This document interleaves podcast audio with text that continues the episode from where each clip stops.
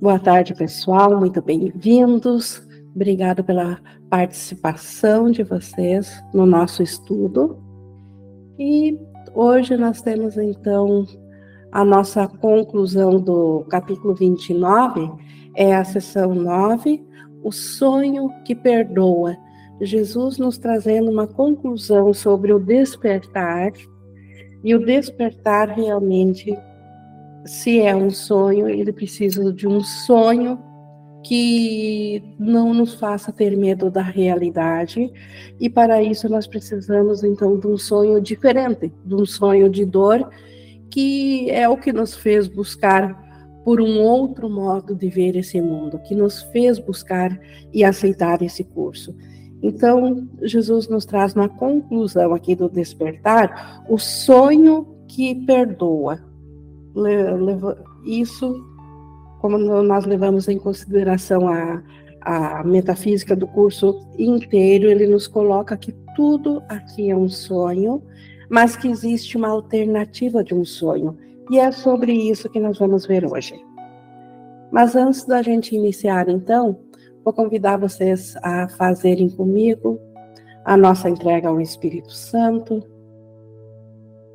Quem quiser fechar os olhos, respirar pausadamente. Isso para aquietar os nossos barulhos com os quais a gente vem do dia a dia e colocar o melhor da nossa capacidade de aprender à disposição do Espírito Santo.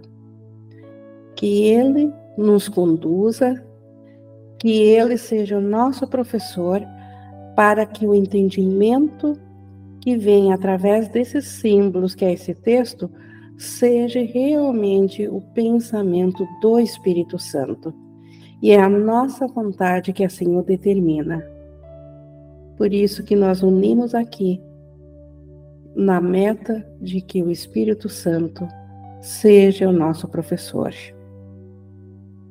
E assim nós estamos prontos então para vermos então o que Jesus tem a nos dizer. Repetindo então capítulo 29, 9, o sonho que perdoa. E ele começa nos falando aqui que o escravo de ídolos é um escravo voluntário. Isso é uma referência à nossa aula anterior, que era sobre o anticristo, que é o ídolo. Foi uma aula inteira Jesus nos colocando o que é a idolatria, o que são os ídolos, que toda e qualquer forma separada que nós vemos no mundo físico aqui e que nós acreditamos que venha a ser útil ou venha a nos ajudar, que venha a nos salvar, é uma idolatria. E agora ele complementa quem é o idólatra, quem adora uh, os ídolos, a gente viu na aula passada que é um escravo dos ídolos, porque os ídolos nunca poderão cumprir aquilo que nós esperamos deles e que eles nos escravizam. Só que é um escravo voluntário, é pela nossa própria decisão que nós decidimos ouvir a ídolos ao, ao invés de ouvirmos a realidade do nosso ser, nós escolhemos a ver algo fora de nós. Então, somos escravos por escolha própria. Pois ele tem que estar disposto a se inclinar em adoração diante do que não tem vida e a buscar poder no que não tem poder. E durante todo esse curso, Jesus tem nos ensinado o quanto aquilo que não compartilha da mesma característica de Deus, que é vida, o que não compartilha dessa característica não tem vida. Então, Deus é imutável. Todas as coisas aqui que sofrem de, sofrem de mudança, que são mutáveis, que podem nascer e morrer, certamente não é isso que contém vida. Então, o que Jesus está dizendo? Que aquele que adora ídolos, que é um, que é um escravo, ele, por escolha própria, escolheu inclinar-se diante de ídolos. Então, nós nos inclinamos diante do, de um corpo físico, diante de, de situações, buscando poder no que não tem. O físico não tem o poder, e o físico intelectual não tem o poder de nos dar a consciência de quem nós somos, não tem o poder de representar o ser que nós somos, o Cristo que nós somos. E nós não fomos expulsos do paraíso, então foi uma escolha própria nós nos alienarmos do nosso ser, nós seguirmos, uh, trocarmos o céu pela escravidão. O que aconteceu ao Santo Filho de Deus para que esse pudesse ser o seu desejo, para que ele se deixasse cair e descer ainda mais baixo do que as pedras do chão e ficasse procurando ídolos para que eles o levantem? Então, o que, que aconteceu ao Santo Filho de Deus? O que, que aconteceu a nós, que somos o Santo Filho de Deus, e que para, para que pudéssemos seguir a um desejo que nós tivemos, um desejo vão na mente, e que para seguir esse desejo nós nos deixamos cair mais, mais baixo que as pedras do chão. Nós nos afastamos totalmente do ser que nós somos em consciência e ficamos a ermo, totalmente perdidos e procurando ídolos para nos reestruturar, procurando um físico, um corpo físico para para colocar a nossa mente, procurando outros corpos e outras situações para nos uh, sustentar, para nos dar o poder que nós perdemos quando pensamos que deixamos o céu. E Jesus segue dizendo: Ouve então a tua história no sonho que fizeste e pergunta a ti mesmo se não é verdade que acreditas que isso não é um sonho. Então, Jesus vai nos dar rapidamente aqui numa, na próxima linha o que nos aconteceu e o quanto nós não acreditamos que isso é, uma, é um sonho, o quanto nós acreditamos que esse sonho é real. Um sonho de julgamento entrou na mente que Deus criou tão perfeito quanto ele próprio. Então, um sonho, um sonho de julgamento, um pensamento que ao invés de criar, imaginou-se como que seria julgar, ele passou a julgar, e para julgar teria que separar. Então, um sonho, não um julgamento, não entrou um julgamento no Filho de Deus, mas um sonho de julgamento entrou na mente que Deus criou perfeito. E nesse sonho, o céu virou inferno e fez-se de Deus um inimigo para com seu filho.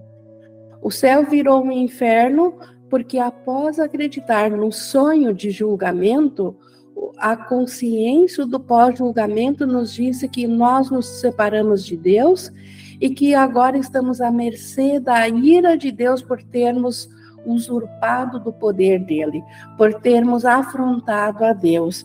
Então, na nossa mente que acreditou no sonho, que acredita que isso é verdade, o próprio céu passou a ser temido. Deus passou a ser temido devido à pressuposta retaliação dele. E com isso, o, que, o conceito de céu para nós virou um inferno, passamos a ter medo do céu, medo de Deus. E por isso que na mente que fez um sonho de julgamento, Deus se fez um inimigo para, para com seu filho.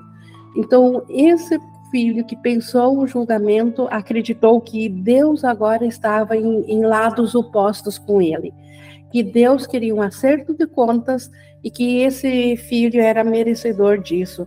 Então entrou inimizade entre Deus e seu filho. Como pode o filho de Deus despertar do sonho a questão não é que ele entrou no, ou não entrou no sonho, mas como despertar.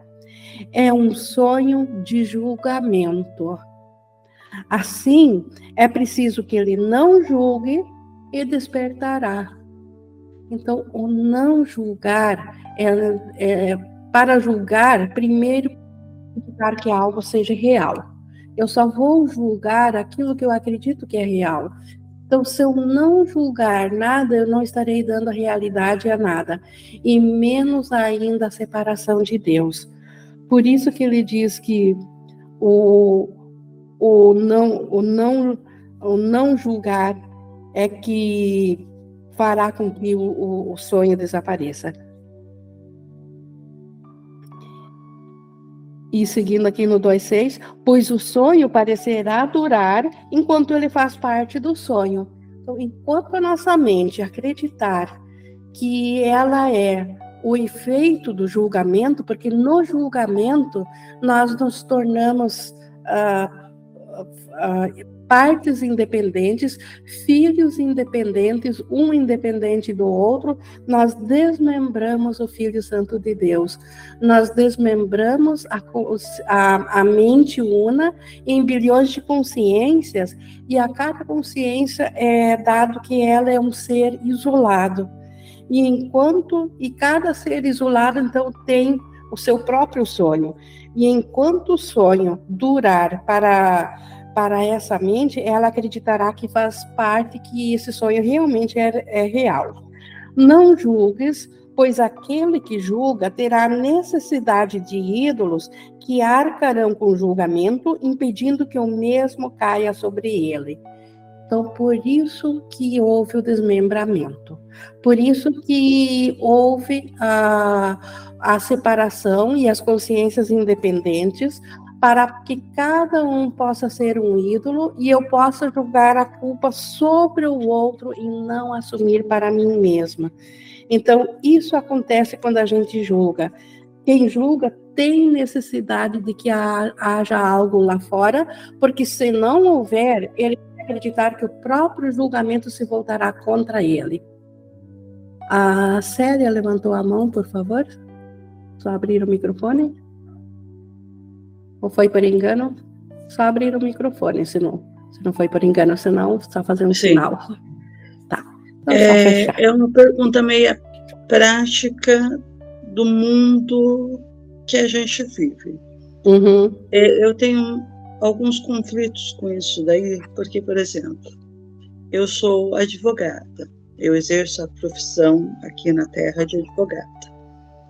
É, é impossível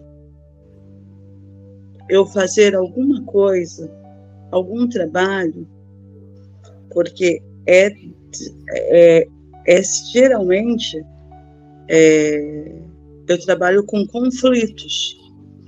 Eu tenho que julgar para saber se o meu cliente está certo, se a outra parte está errada e se a gente tem chances de é, o, o, o julgamento acaba sendo involuntário dentro da minha profissão. Eu já tive muitas crises com ela, porque realmente assim, é, eu não consigo, é, sem ter esse senso crítico de que uma parte está errada e uma parte está é, é, Célia, é, essa tua questão, a, a, quem é advogado, juiz, na área de, direito, ela parece ser mais forte que a outras pessoas, mas todas, de algum modo, vivem aqui. O médico tem que julgar se seu paciente está doente, então ele não vê um Cristo curado o, o, professor tem que julgar que ele precisa ensinar alguém porque está em falta, mas no, no teu caso é mais extremo, é mais gritante isso. Mas o curso ele é de uma forma, do, no modo de pensar. Você é advogada no, no campo comportamental, na, na área, no, no, no, personagem do sonho, mas você não é o personagem do sonho. E você pode observar que o personagem do sonho precisa, se ele é advogado, tem os advogados que defendem uh, notariamente aquele que ele sabe que, que é no comportamento é a parte que, que é a, a mal, a criminosa ou a errada. E e o comportamento, ele é 100% sonho, não é a realidade do Filho de Deus. Então, você, como tomadora de decisão, você observa o teu personagem aqui sonhando e de ser advogada e faz o que deveria fazer. Inclusive, você pode por um instante santo, você, você tem a oportunidade de permitir que a cura venha na mente de todos os envolvidos que são num nível acima você mesma e outros não teriam essa oportunidade porque não ficam sabendo desse caso. Então, antes, num instante santo, para quando a culpa quiser te pegar por exercer uma profissão física que nitidamente parece contradizer o que estamos aprendendo aqui, se re recolher silenciosamente na mente do Espírito Santo e reconhecer-se que tudo que será tratado na, na, na sala do juiz, ou seja, onde for, uh, ver esse sonho e permitir que essa entrega como parte de ti mesmo para o Espírito Santo, para que a realidade possa ser aceita quando ela for bem-vinda a todos. E aí você vê a unicidade que não há nada fora de você, isso é só um sonho, não tem nada de real. E quando volta, quando sai do instante santo, sai do reconhecimento de que ali havia um, por detrás das imagens está o Cristo, está o único Filho de Deus, e que isso tudo aqui é um equívoco, e, e assim simplesmente descansa no Espírito Santo, e quando volta a exercer a profissão, ou faça por inspiração dentro daquilo que nenhum juiz, ninguém tem o alcance de, saber qual a decisão seria mais útil para o despertar de si mesmo dentro de cada um deles. Então, simplesmente guie-se pelo, pelo bom senso do, do que aparentemente o mundo chamaria aqui de ser mais justo. E aí é, é uma, é uma situação comportamental. E ela em na, e lembre-se sempre que o comportamento em nada vai afetar a realidade do, dos que estão por detrás do sonho. Jamais duvide de que aquele que é o malfeitor ou daquele que você tem que se defender, daquele que você tem que atacar, numa instância acima, não seja você mesmo e ele está expressando um pedido de amor. Então, faça isso com inspiração do Espírito Santo e peça ajuda ao Espírito Santo para usar as palavras assertivas para ser o assertivo e perdoe-se a si mesmo por ainda acreditar no sonho. E depois, depois de se perdoar por acreditar no sonho, faça o que tem que fazer no sonho. Não sei se, se respondeu, Célia, mas então não há conflito porque são níveis diferentes. Quando nós falamos aqui do julgamento, não estamos falando do, do julgamento comportamental. Julgamento comportamental. Uh, se eu for atravessar uma rua, eu tenho que olhar para os dois lados, senão posso ser atropelada. Isso não é um julgamento, isso é uma escolha. Eu tenho que ser ainda cuidadosa. Então, o julgamento é condenação no pensamento. E no pensamento nós podemos ver a inocência tanto do malfeitor como da, do, da vítima, porque a vítima não seria vítima se não concordasse que existisse o malfeitor. Então, a vítima fez o, o malfeitor, o malfeitor fez a vítima, e um nível acima ninguém fez nada, é só um sonho. Todos são inocentes. O Márcio também levantou a mão? Oi, Ing. Oi. É, uma coisa que me ajudou bastante, e é algo que nós vamos estudar hoje, na, à noite, é quando a gente. Primeiro, sem o discernimento entre o que é verdade e o que é ilusão, é, a Célia ela não vai conseguir aceitar isso que você está falando. Porque se, é, se não é claro para ela quem ela é e quem ela está inventando, ela vai tentar usar isso para melhorar a Célia. Né? Então, primeiro, Célio, o que eu sinto, uma coisa que me ajuda muito a aceitar isso que a Ing trouxe é, com muito detalhe, e é perfeito porque é assim mesmo, você precisa primeiro saber discernir entre o que é verdade e o que é mentira. O que é verdade? Você é Cristo. Essa é a verdade. Então não tem uma Célia fazendo. Não tem uma Célia advogada. Tem um personagem, como a Ing disse, tem um comportamento, tem um personagem desenvolvendo uma personalidade, e nessa personalidade, essa personalidade tem a função de advogado. E é sobre isso que nós vamos falar hoje à noite. Nós temos a, a, a o, na mente um equívoco de que a gente é quem faz o processo de perdão, né? De que é a gente que escolheu o que vai falar, o que não vai, o que vai, como eu vou me comunicar com você, com aquela outra pessoa. A partir do momento que você usa o discernimento para descansar na certeza que você é Cristo, e você olha para todos que estão diante de você, lembrando que o Filho de Deus não está ali, que todos permanecem um único Filho no céu, é, o que tiver que ser dito e o que tiver que ser falado para o despertar de todos que estão ali vai acontecer, porque é o Espírito Santo que organiza esse despertar, que faz essa correção. Né? Falando da correção agora em relação a você, porque parece que a Célia precisa escolher alguma coisa para falar ali alinhado com Deus, não é? Não foi isso? Não foi isso que você quis perguntar para Ink? Foi, né? Então, você não tem que escolher nada ali. Você precisa alinhar sua mente e descansar na certeza do que você é, relembrando que aquilo ali é só uma encenação e você vai seguir o protocolo normal dentro do, do da função de advogado. Só que sabendo que o que você está fazendo ali não altera a criação de Deus, seja qual for o resultado. Lógico que você vai atuar para o seu cliente ganhar, né? Porque ele está te contratando aqui, você tem que usar, você tem que honrar, usar essa profissão, usar da integridade, né? Da integridade para fazer o que precisa ser feito da sua parte. Mas descansando na certeza de que você é o filho de Deus junto com todos.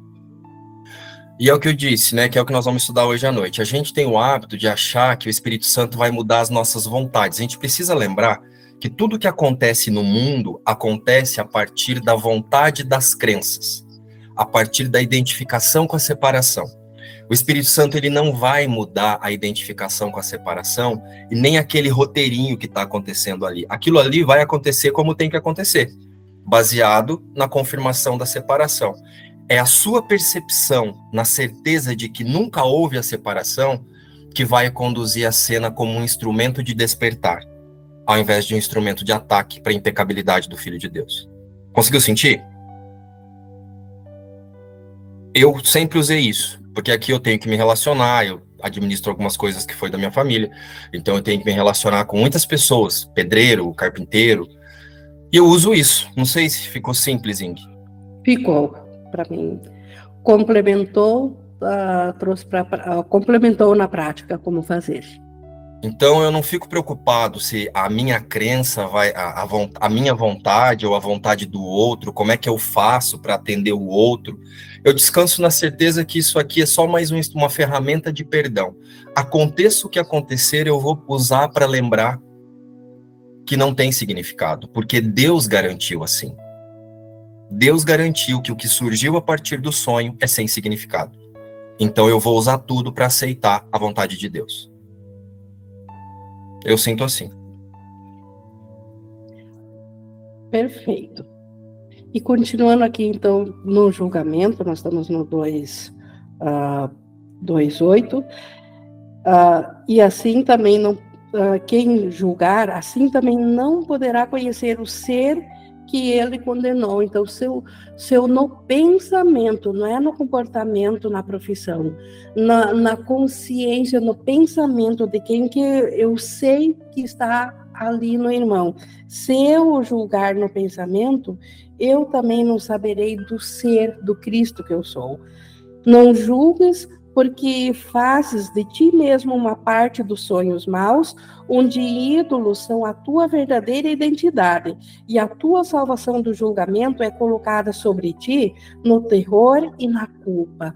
Então é exatamente isso que o Márcio falou também. Então, não julgar é um pensamento que, praticando assim, nós não nos iremos identificar com o ídolo nós saberemos que nós somos a mente tal como Deus nos criou, se nós não julgarmos o que o personagem nosso tem ainda aqui pela frente, nos, aqui no, no sonho.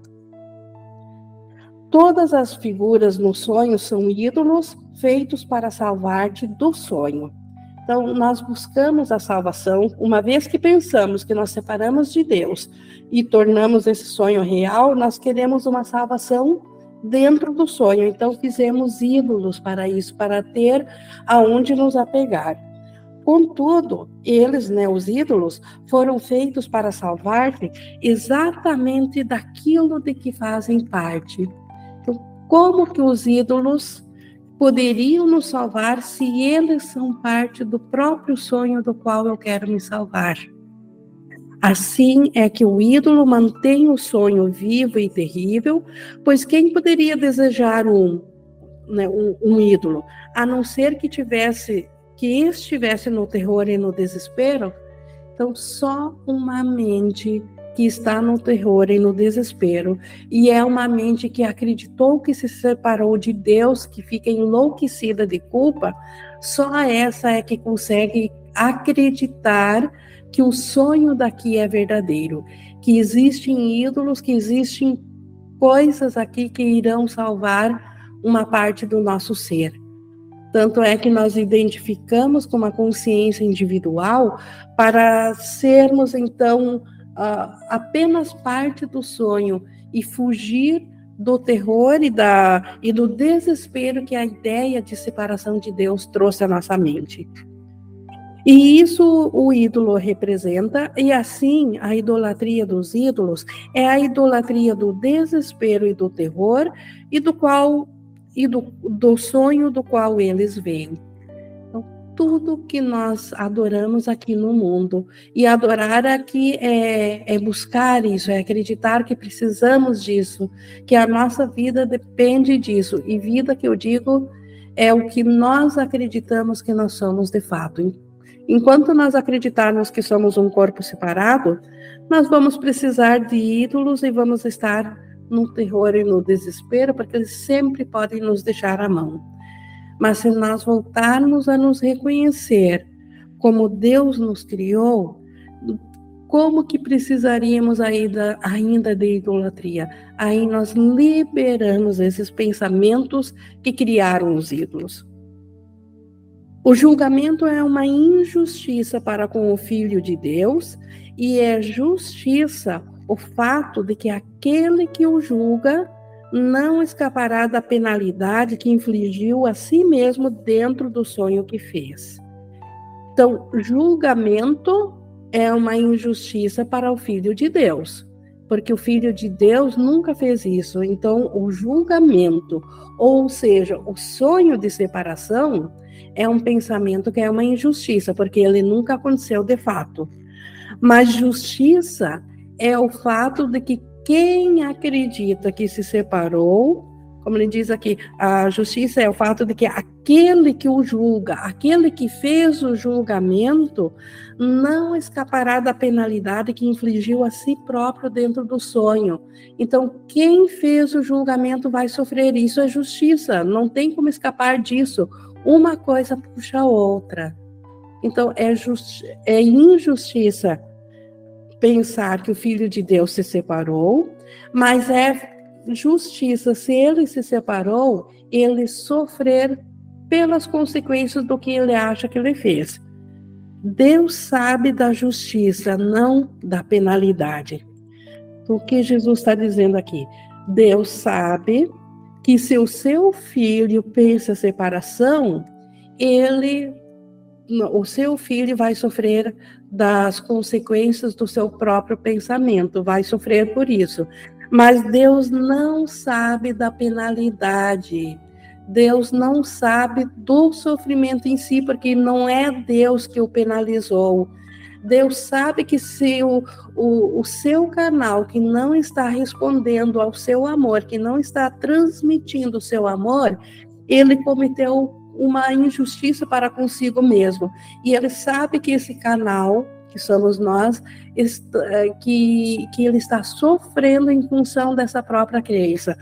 Tanto é que Deus deu a resposta, deu o seu Espírito Santo para acompanhar dentro do sonho. Então, Deus sabe da justiça. É impossível acreditar na injustiça, na separação e não sofrer por conta disso. Mas Deus não pune por isso, Deus não sabe do sofrimento em si porque ele não, também o sofrimento não é real. Então Deus sabe da justiça, ele sabe que seu filho não está em amor e sofre, por isso que ele dá o seu, a sua resposta, dá o seu Espírito Santo, mas Deus não sabe da punição.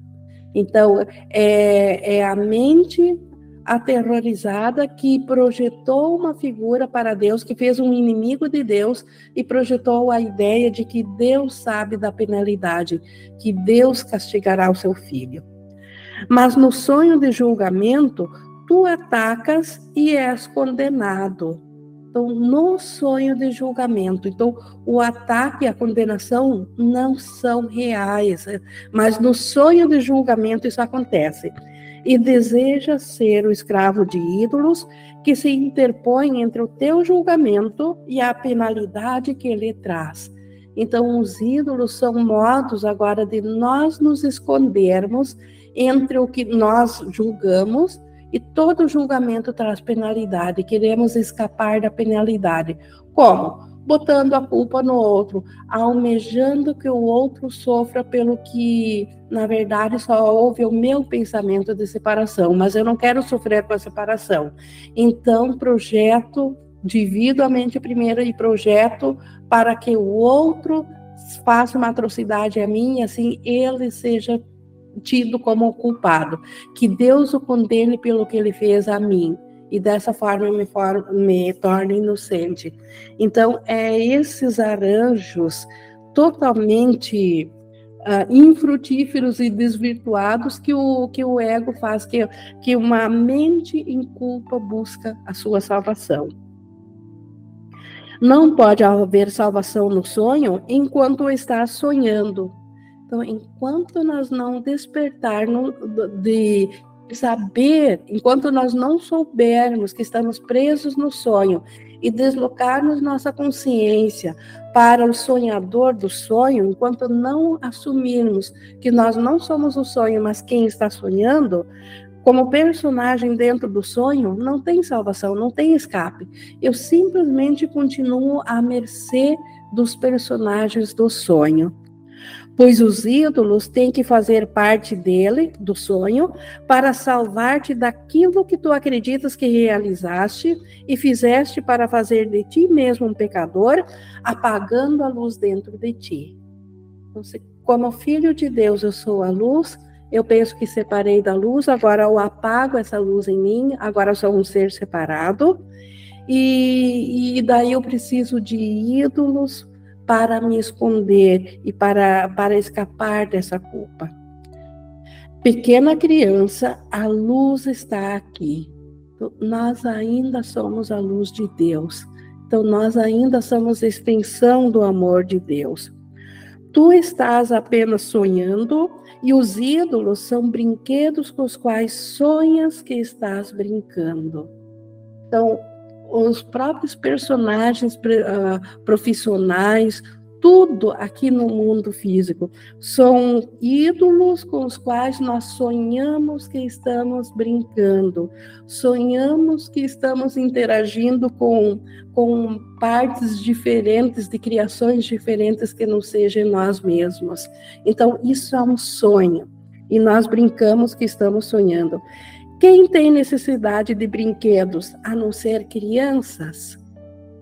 Elas fingem que governam o mundo e dão aos seus brinquedos o poder de se locomoverem, de falarem e de pensarem, de sentirem e de falarem por elas. Então, olha a alegoria linda que Jesus faz aqui. Primeiro nos chama de criancinhas de Deus, porque de fato, como criancinhas, nós brincamos com a mente igual uma criancinha brinca com seu brinquedo. A criancinha pega o seu brinquedo de que seja um carrinho, ela é que o move, ela é que faz o barulho do motor, ela que dá a força, mas no sonho de brinquedo dela, na, na imaginação dela, ela acredita que é o brinquedo que está fazendo isso, que o brinquedo está tá defendendo do, do, de forças imaginárias ou está vencendo o mundo. Então, mas é tudo a criança que empresta sua fala ao brinquedo e na imaginação dela, ela acredita que o brinquedo esteja fazendo isso. Assim, nós damos a imagina, a nossa mente deu a imaginação de um mundo separado, nós damos esse poder e agora acreditamos que o mundo está fazendo isso a nós e não nos damos conta que na primeira parte do sonho é nós que fizemos isso mesmo. Nós só agora estamos cientes da segunda parte do sonho, onde aparentemente somos vítimas e precisamos julgar dentro do mundo. Como no caso da criança que acredita que fez os, uh, o universo do, de, de brincadeira e acha que esse universo é real. Jesus até segue falando aqui nesse exemplo. Entretanto, tudo aquilo que os seus brinquedos aparentemente fazem está nas mentes das crianças que com eles brincam. Os brinquedos não têm vida própria.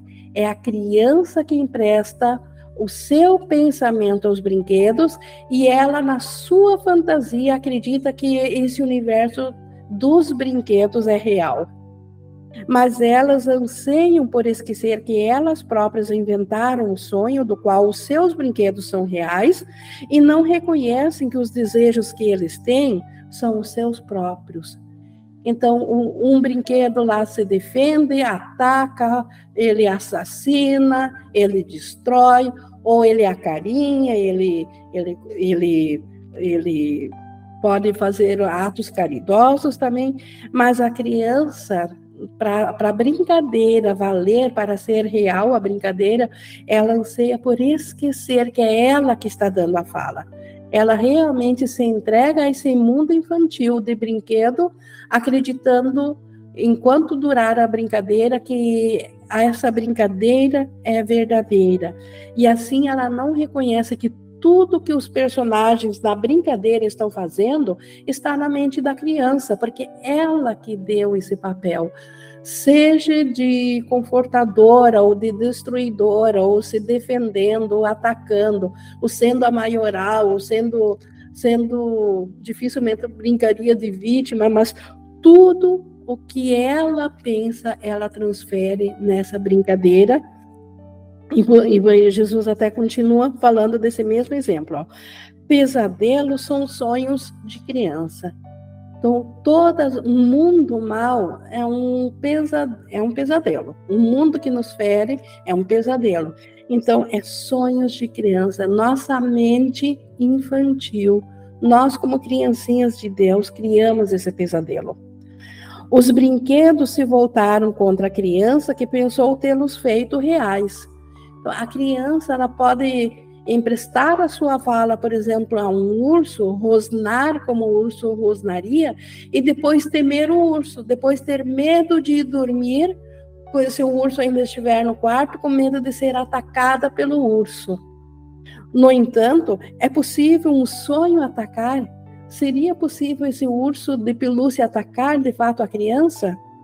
Ou é possível um brinquedo crescer e tornar-se perigoso, ameaçador e selvagem? Nisso a criança acredita, porque tem medo de seus pensamentos e os atribui aos brinquedos em vez de a si mesma.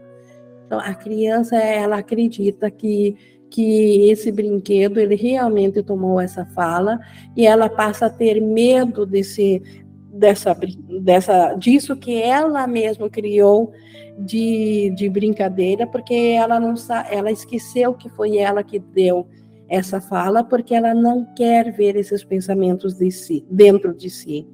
Ela fez já a fantasia justamente para escapar disso. E Jesus está trazendo isso como uma alegoria, como nós fizemos a mesma coisa. Nós, criancinhas de Deus, no nosso sonho de separação, nós demos aos ídolos os papéis que eles têm. Os ídolos são nada, são estáticos, são projeções neutras. Corpos não são nada, mas nós, como a criança sonhadora, nós damos a fala aos outros corpos e nós identificamos dentro de, do sonho com o corpo também, e agora passamos a, a ser, ter medo dos outros, mas na verdade nós temos medo dos pensamentos da nossa mente. Por isso que fizemos primeiramente esse mundo projetado, para não enfrentar a nossa mente, porque acreditamos que na mente nós afrontamos a Deus, nós nos separamos de Deus. Então, assim como uma criança, nós espiritualmente também fizemos isso e por isso que vemos um mundo ameaçador fora da nossa experiência, fora da no, do que nós sentimos como sendo o um mundo. E a realidade, ainda falando dos brinquedos, e a realidade deles, né, dos brinquedos, vem a ser a sua realidade, porque parecem salvá-la de seus pensamentos. Então, nós fizemos isso também. Agora, o que nós projetamos para fora, aparentemente o culpado é o outro. Agora, eu sou vítima. Agora não é mais a questão eu não posso ser julgada por isso, eu tenho que ser julgada e sentenciada de inocente, porque o outro é o culpado. Tal foi a brincadeira que a gente exigiu na mente. Contudo, eles mantêm os ídolos, assim como os brinquedos mantêm aqui os ídolos também fazem isso, nossos brinquedos de, adulto, de adultos são os ídolos, contudo, eles mantêm os seus pensamentos vivos e reais, só que vistos fora dela, onde podem voltar-se contra ela pela traição que ela fez a eles. Então, nós, os ídolos podem, nós demos o poder aos ídolos, aos seres que nos cercam, de nos afetarem, e eles nós acreditando que eles são realmente algo separado de nós, eles agora podem se voltar pela traição que nós fizemos a eles, porque nós primeiro julgamos uma parte nossa para fora da nossa mente. Ela pensa, né, a criança, ela pensa que necessita deles para poder escapar dos próprios pensamentos, porque pensa que os seus pensamentos são reais então, nós acreditamos que o pensamento de separação de Deus de fato aconteceu, que ele é real. E agora nós precisamos dos ídolos, de um mundo separado, para jogar a culpa do nosso pensamento, que acredita que, separa, que separou-se de Deus, em cima de, de outros seres, que eles representem isso e assim ela faz de cada coisa um brinquedo para fazer com que o seu mundo permaneça fora dela e brincar de ser apenas uma parte dele. Igual a nossa consciência. A nossa consciência agora quer ser apenas uma parte do mundo e não o mundo todo. Então a nossa mente fez uh, de todas as coisas do mundo, assim como um brinquedo, para fazer com que o mundo permaneça fora da nossa mente. E assim nós podemos ser apenas um ser individual dele, igual a criança brincando com brinquedos. Por isso que Jesus usou essa alegoria, porque descreve perfeitamente a condição da nossa mente que acredita na separação. Priscila colocou aqui no chat. Que lindo, Ing. Está sendo desmascarada toda a projeção que depende só de nós acabar com ela. Que maravilhosa sessão, Ing. Eu concordo também, Jesus está mostrando aqui com toda a clareza possível. Mais claro que isso é impossível de nós percebermos o quanto nós julgamos um jogo infantil e depois temos passamos a ter medo desse jogo infantil. O mundo que nos afeta aqui é um jogo infantil, um brinquedo de criancinhas. Jesus até vai seguir aqui falando. Há uma época em que a infância deveria passar e acabar para sempre Crianças brincam, mas quando elas crescem, elas largam isso. Isso deixa de ser atrativo, deixa de lado e perde toda a realidade. Então, na espiritualidade, nós estamos sendo convocados a também crescermos, porque a infância chega um momento que ela passa e aí não é mais necessário esse brinquedo. Não busques reter os brinquedos das crianças põe todos de lado, pois já não necessitas deles. Nossa mente não precisa mais brincar de faz de conta. Não precisamos mais, já não precisamos ser criancinhas. A infância acabou. Nós já estamos prontos para reconhecer de fato a nossa mente. O sonho do julgamento é um jogo de criança no qual a criança vem a ser o pai poderoso, mas com o pouco juízo de uma criança. Então, no, no, sonho de julgamento, de separação de Deus, nós é que fizemos esse mundo. Então, nós nos tornamos um pai desse mundo, porém com pouco juízo de uma criança. Porém, um pai que fez desse mundo isso que a gente vê exatamente nele, algo totalmente sem juízo algum. O que afere é destruído dentro desse mundo sonhado.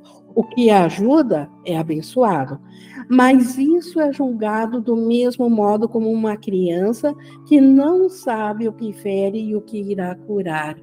Então, nós até achamos que, que temos um bom senso aqui e julgamos que, que aquilo que é bom para nós, nós queremos abençoar, aquilo que nos fere, nós queremos destruir, mas não temos a menor a menor ideia do que realmente fere o nosso ser e do que realmente ajuda a, nosso, a, a nossa mente real, porque nós estamos, somos como criança, com praticamente nenhum juízo.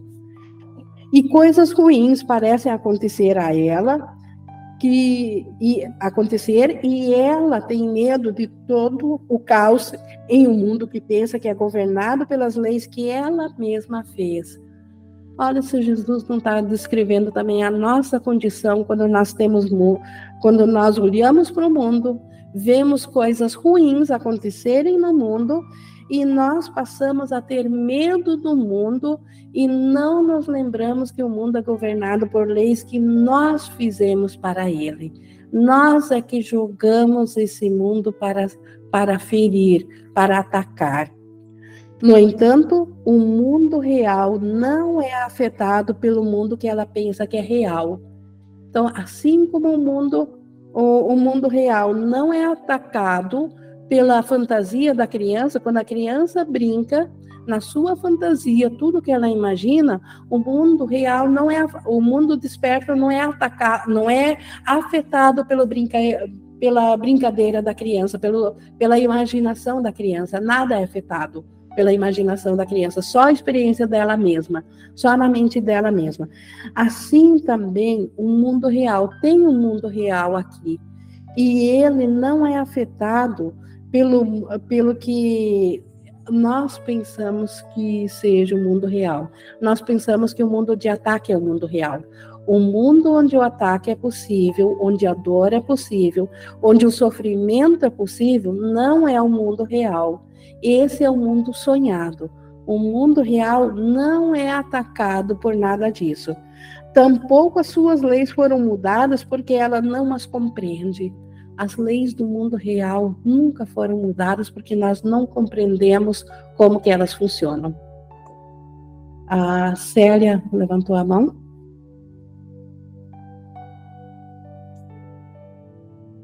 Só desmutar o telefone, o microfone. Só abrir o microfone, Célia. Quais são as leis do mundo real, Inger? Ela segue a, a, o mundo real, ela segue a lei de criação de Deus. E nada pode ser, nada que não seja real pode ser afetado. Então, não há sofrimento, não há dor. O mundo real, ele é ainda um sonho, como nós vamos ver aqui em diante, mas um sonho que não se opõe ao céu. Então, no mundo real não há oposições. Então, nada que não venha de um pensamento de Deus pode afetar. Então, o Filho de Deus permanece tal como Deus o criou.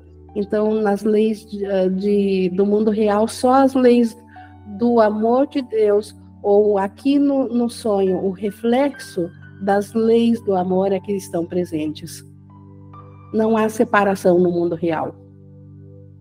Mas seguindo aqui Jesus falando do mundo real. O mundo real ainda é apenas um sonho. Então, o mundo real aqui ele é representado pelo Espírito Santo. O Espírito Santo, ele dentro do sonho, ele tem uma função especial, que assim que o sonho acabar, termina essa função do Espírito Santo. Mas enquanto houver sonho, o sonho de sofrimento que o ego fez, que a nossa mente culpada projetou, o Espírito Santo tem esse mundo 100% corrigido sem nenhum ataque. Então, este é o mundo real. Então, ele ainda é um sonho. Mas as figuras mudaram. Dentro do mundo real, as figuras mudaram. Elas não são vistas como ídolos que traem.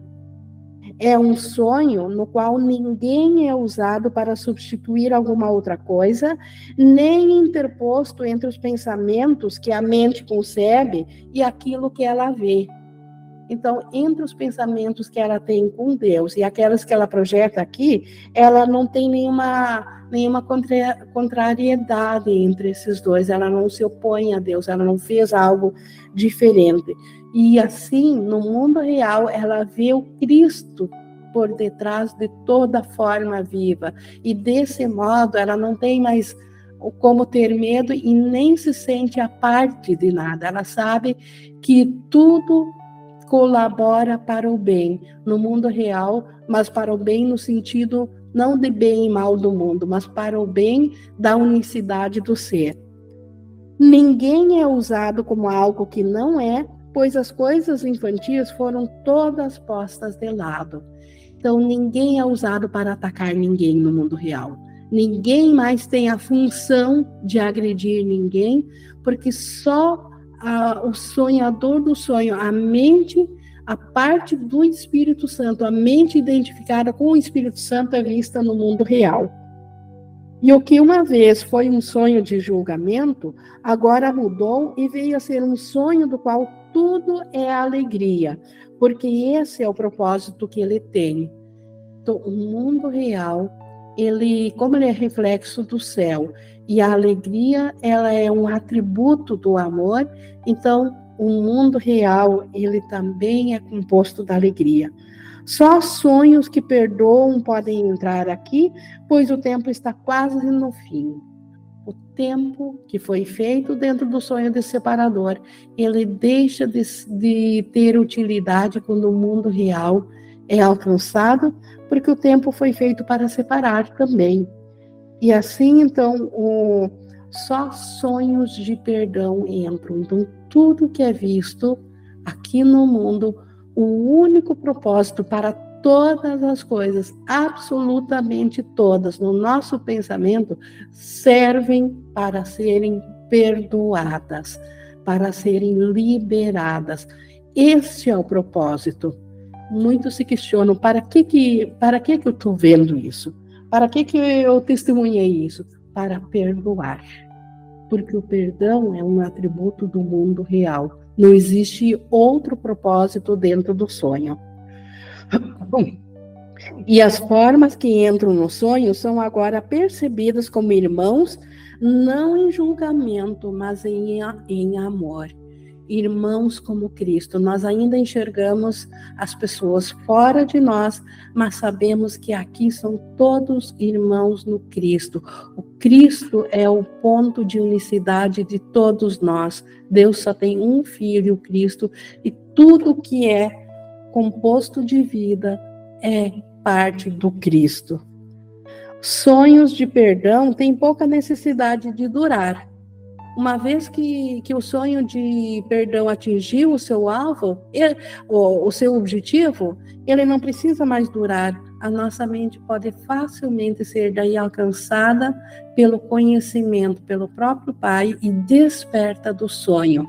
Então, é um sonho que, uma vez sendo completado todo o perdão, não precisa mais sonhar, pode despertar. Eles não são feitos para separar a mente daquilo que ela pensa, que é o que o ego faz aqui. Ele separa a mente de Cristo que nós somos daquilo que nós pensamos que pensamos aqui. Tanto é que acreditamos que somos identidades ah, separadas dentro de corpos físicos e psicológicos. Então, o, o sonho do, do mundo real, ele não separa isso. eles não buscam provar que o sonho está sendo sonhado por alguma outra pessoa. Então, não culpa ninguém pela projeção lá fora. Ele assume que é da própria mente que sonha o sonho todo. E nesses sonhos, ouve-se uma melodia que todos lembram, embora não a tenham ouvido desde antes do início dos tempos. Então, no sonho feliz, ouve-se a voz do céu. O Márcio levantou a mão. Ing, você usou Oi. uma expressão agora que eu acho ela bem interessante de ser compreendida e nos ajuda bastante. Pensamos que pensamos. Tem até uma lição que Jesus fala sobre que a nossa mente está em branco. Seria possível você explicar rapidamente o que é a mente em branco? Eu diria que a mente em branco é a nossa mente que, na verdade, ela está descansando em Deus. O nosso ser, ele não é isso que nós pensamos que somos aqui. O, o nosso ser sequer, uh, ele não fez nada disso. Então, é uma, é uma consciência imaginária, que é como um sonho mesmo. Então, como um personagem dentro de um sonho. Então, a mente quando nós subimos de nível e no, na quietude nós permitimos nos unir à mentalidade do Espírito Santo, que é a mente certa, ele nos traz a consciência da nossa mente real, da, de, da paz que nós somos, que transcende, que, que está acima de qualquer qualquer projeção aqui. Então, isso só pode ser experienciado, acho que não tem como descrever isso, mas pode ser experienciado. E o perdão, as coisas daqui, é, é o, as coisas daqui é que obstruem essa experiência. E quando nós perdoamos as coisas daqui, essa experiência volta automaticamente à nossa mente. A consciência da, da nossa mente em branco, que nós poderíamos dizer, mas que não é uma mente em branco, é a, é a mente que contém os pensamentos de Deus, a todos os pensamentos reais, todos os pensamentos de amor que existem. Quer completar um pouco, Márcio, pela tua experiência? Ou seja, o que nós pensamos é só o que nós pensamos com Deus. Por isso que na lição de hoje, Jesus é, fala um pouco sobre isso na revisão de hoje, né? Então, pensar, nós, até mesmo porque a vida só existe em Deus, e Cristo é a extensão do pensamento de Deus, então Cristo pensa como Deus pensa. Eu, né? Pelo que você trouxe aí, Cristo pensa Sim. como Deus pensa. Então, isso que nós pensamos que pensamos aqui, não são pensamentos, são é, confirmações. Nós pensamos que são nossos os pensamentos. Confirmações da separação, da confirmações do sonho, do, do, papel que damos aos sonhos. Isso, porque esses pensamentos não são nossos. Esse pensamento é um pensamento da consciência identificada com a separação. E da ela, quando se fragmentou, transferiu essa forma de pensar para nós. Então, isso não é pensar, isso é reencenar, é, reencenar a separação. Mais ou menos isso, né, Ink? Isso. A cada instante, cada pensamento individual reencena a separação. Ou a perdoamos crença... ou reencenamos a separação. Isso. Obrigado, Ink. Simples assim. Obrigado. Nós... Obrigado. Continuando aqui, na, nós vimos então que, uh, que até vou ler aqui de novo do 8.4, que nos sonhos de, nesses sonhos de perdão, quando ainda é aqui na ilusão, mas nós aceitamos ouvir com a mente do Espírito Santo. É essa mentalidade que perdoa. Então, nesse sonho de perdão, ouve-se uma melodia que todos lembram, embora não a tenham ouvido desde antes do início dos tempos.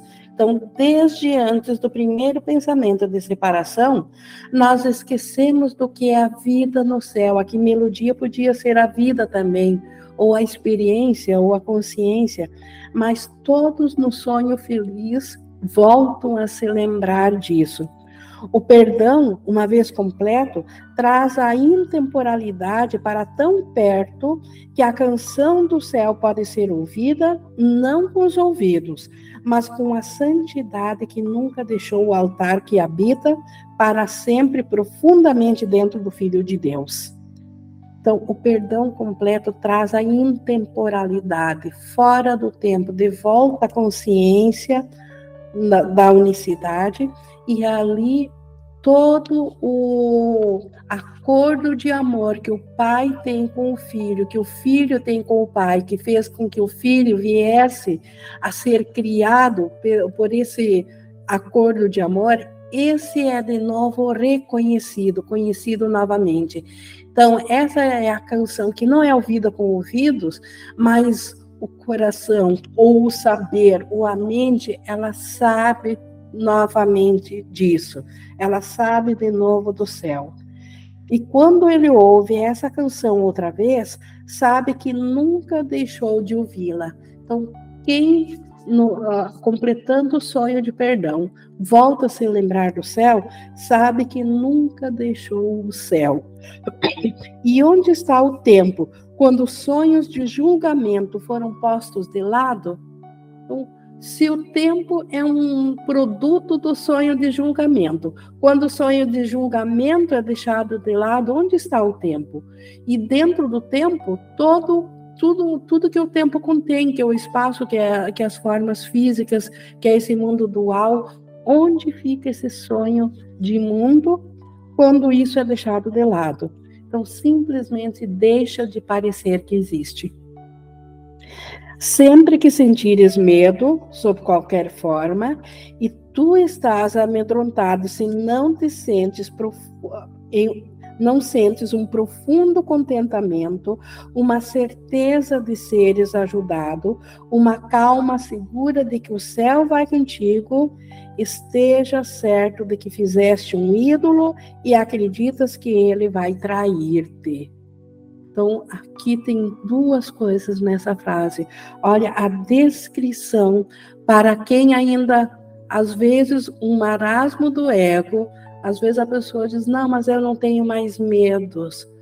E aqui está uma forma de um aferidor, Jesus dizendo: sempre que nós não tivermos uma certeza de ser ajudado, que nós não estamos sozinhos, o Espírito Santo faz tudo por nós, uma calma segura de que o céu vai contigo, o céu está, Deus nós estamos do lado do céu e o céu está no, no nosso lado, e sempre que não sentirmos um profundo contentamento, um profundo contentamento, se não sentirmos isso, estamos no medo. Mesmo que o ego nos coloque naquele num ponto neutro, ele diz: "Ah, mas isso aqui eu antigamente odiava, agora não mexe mais comigo" mas eu sinto um profundo contentamento por isso ainda ser parte minha. Então, isso aqui é um alerta para que nós possamos medir se nós ainda estamos idolatrando, se ainda estamos no reino dos ídolos ou se realmente estamos caminhando para a paz. Então, sempre que nós tivermos medo, é porque nós fizemos ídolo, nós fizemos esse mundo separado e nós acreditamos que vamos ser feridos. Pois por trás da tua esperança de que ele vá salvar-te, estão a culpa e a dor da autotraição e da incerteza, tão profundas e amargas que o sonho não é capaz de ocultar completamente todo o teu sentimento de perdição. Então, por detrás da esperança de que os ídolos vão nos salvar, que nós fizemos um mundo fora da mente de Deus, onde nós vamos ser salvos, onde vamos voltar a ter a paz, está nós por detrás disso está a nossa culpa pela autotraição, pela incerteza que é tão amargamente enraizada na nossa mente, porque que, que um sentimento disso sempre desponta de novo na nossa mente. Os ídolos não têm o poder de apagar isso. Ainda isso volta e volta de novo a, a nos incomodar na nossa mente, porque é muito profundo. A tua autotraição tem que resultar em medo, pois o medo é julgamento, levando com certeza a busca frenética de ídolos e da morte. Então, nós buscamos nos autopunir, nós buscamos a morte porque nós estamos com medo. E o medo é o resultado de um julgamento, um sonho de julgamento. Julgamos que nós separamos de Deus, julgamos que roubamos a Deus, a, a vida. Agora fizemos uma auto-vida, mas para nós fazê-la, usurpamos do poder de Deus, tiramos de Deus. Deus nos fez a nós e nós fizemos, com, com esse poder, fizemos um ser separado para nós. E isso dá medo, e dentro do medo não há como não buscar por ídolos para nos esconder. Sonhos que perdoam lembram a ti de que vives em segurança e que não atacaste a si mesmo. Então, no mundo real, nos sonhos que perdoam, nós passamos a saber que estamos ainda em segurança, porque de fato nós só pensamos que nós nos atacamos. Nunca nos atacamos de fato. Assim, dissipam seus, os teus terrores infantis e os sonhos vêm a ser um sinal de que fizeste um novo começo, um, não uma outra tentativa de adorar ídolos e manter o ataque. Então, o que, que os sonhos de perdão fazem? Um novo começo, porque tudo que estava dentro dos sonhos de ataque, todas as formas de salvação buscadas na idolatria, ainda são ataques ao ser que de fato eu sou no céu. Então, eu preciso agora finalmente parar de brincar de ferir e buscar um novo começo. E esse novo começo é o mundo real, é o sonho feliz. Sonhos que perdoam são benignos para com todas as pessoas que figuram no sonho.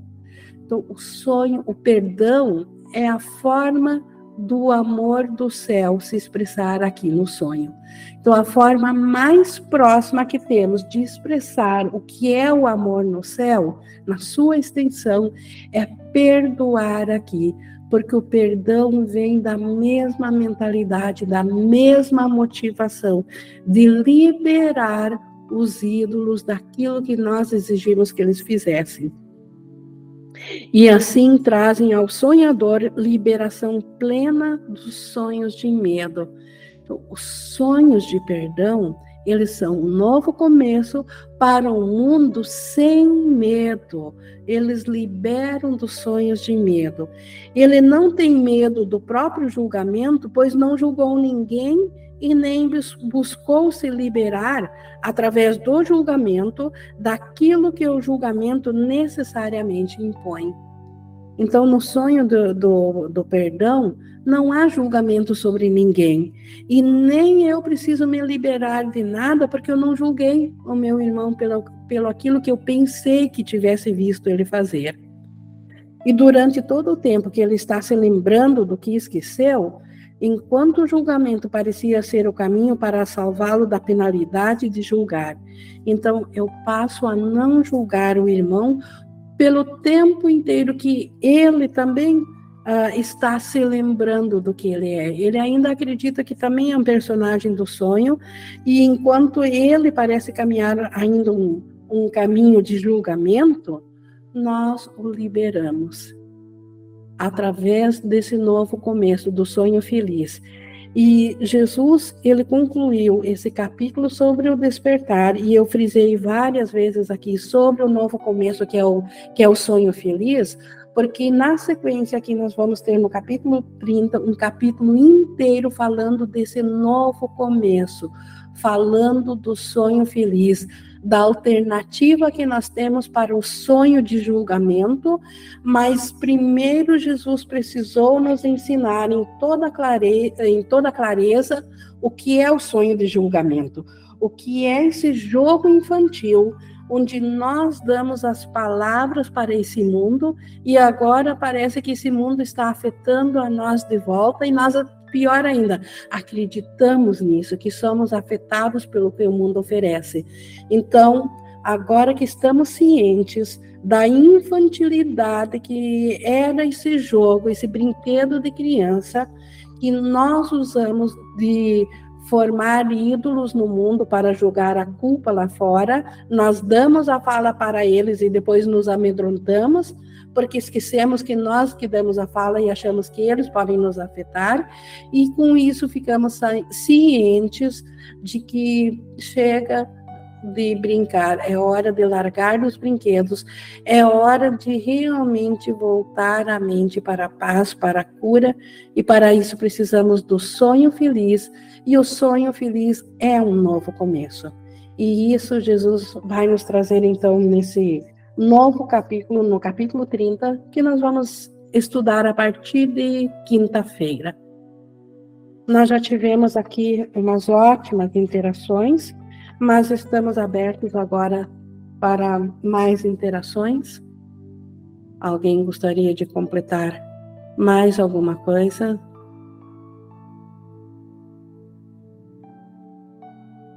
E a minha sugestão é de que a gente realmente se permita pensar muito sobre o que Jesus está nos trazendo aqui, para que isso não volte a ficar esquecido de novo na nossa mente, porque o nosso despertar depende disso, a nossa felicidade depende de nós estarmos cientes das brincadeiras para que possamos largá-la.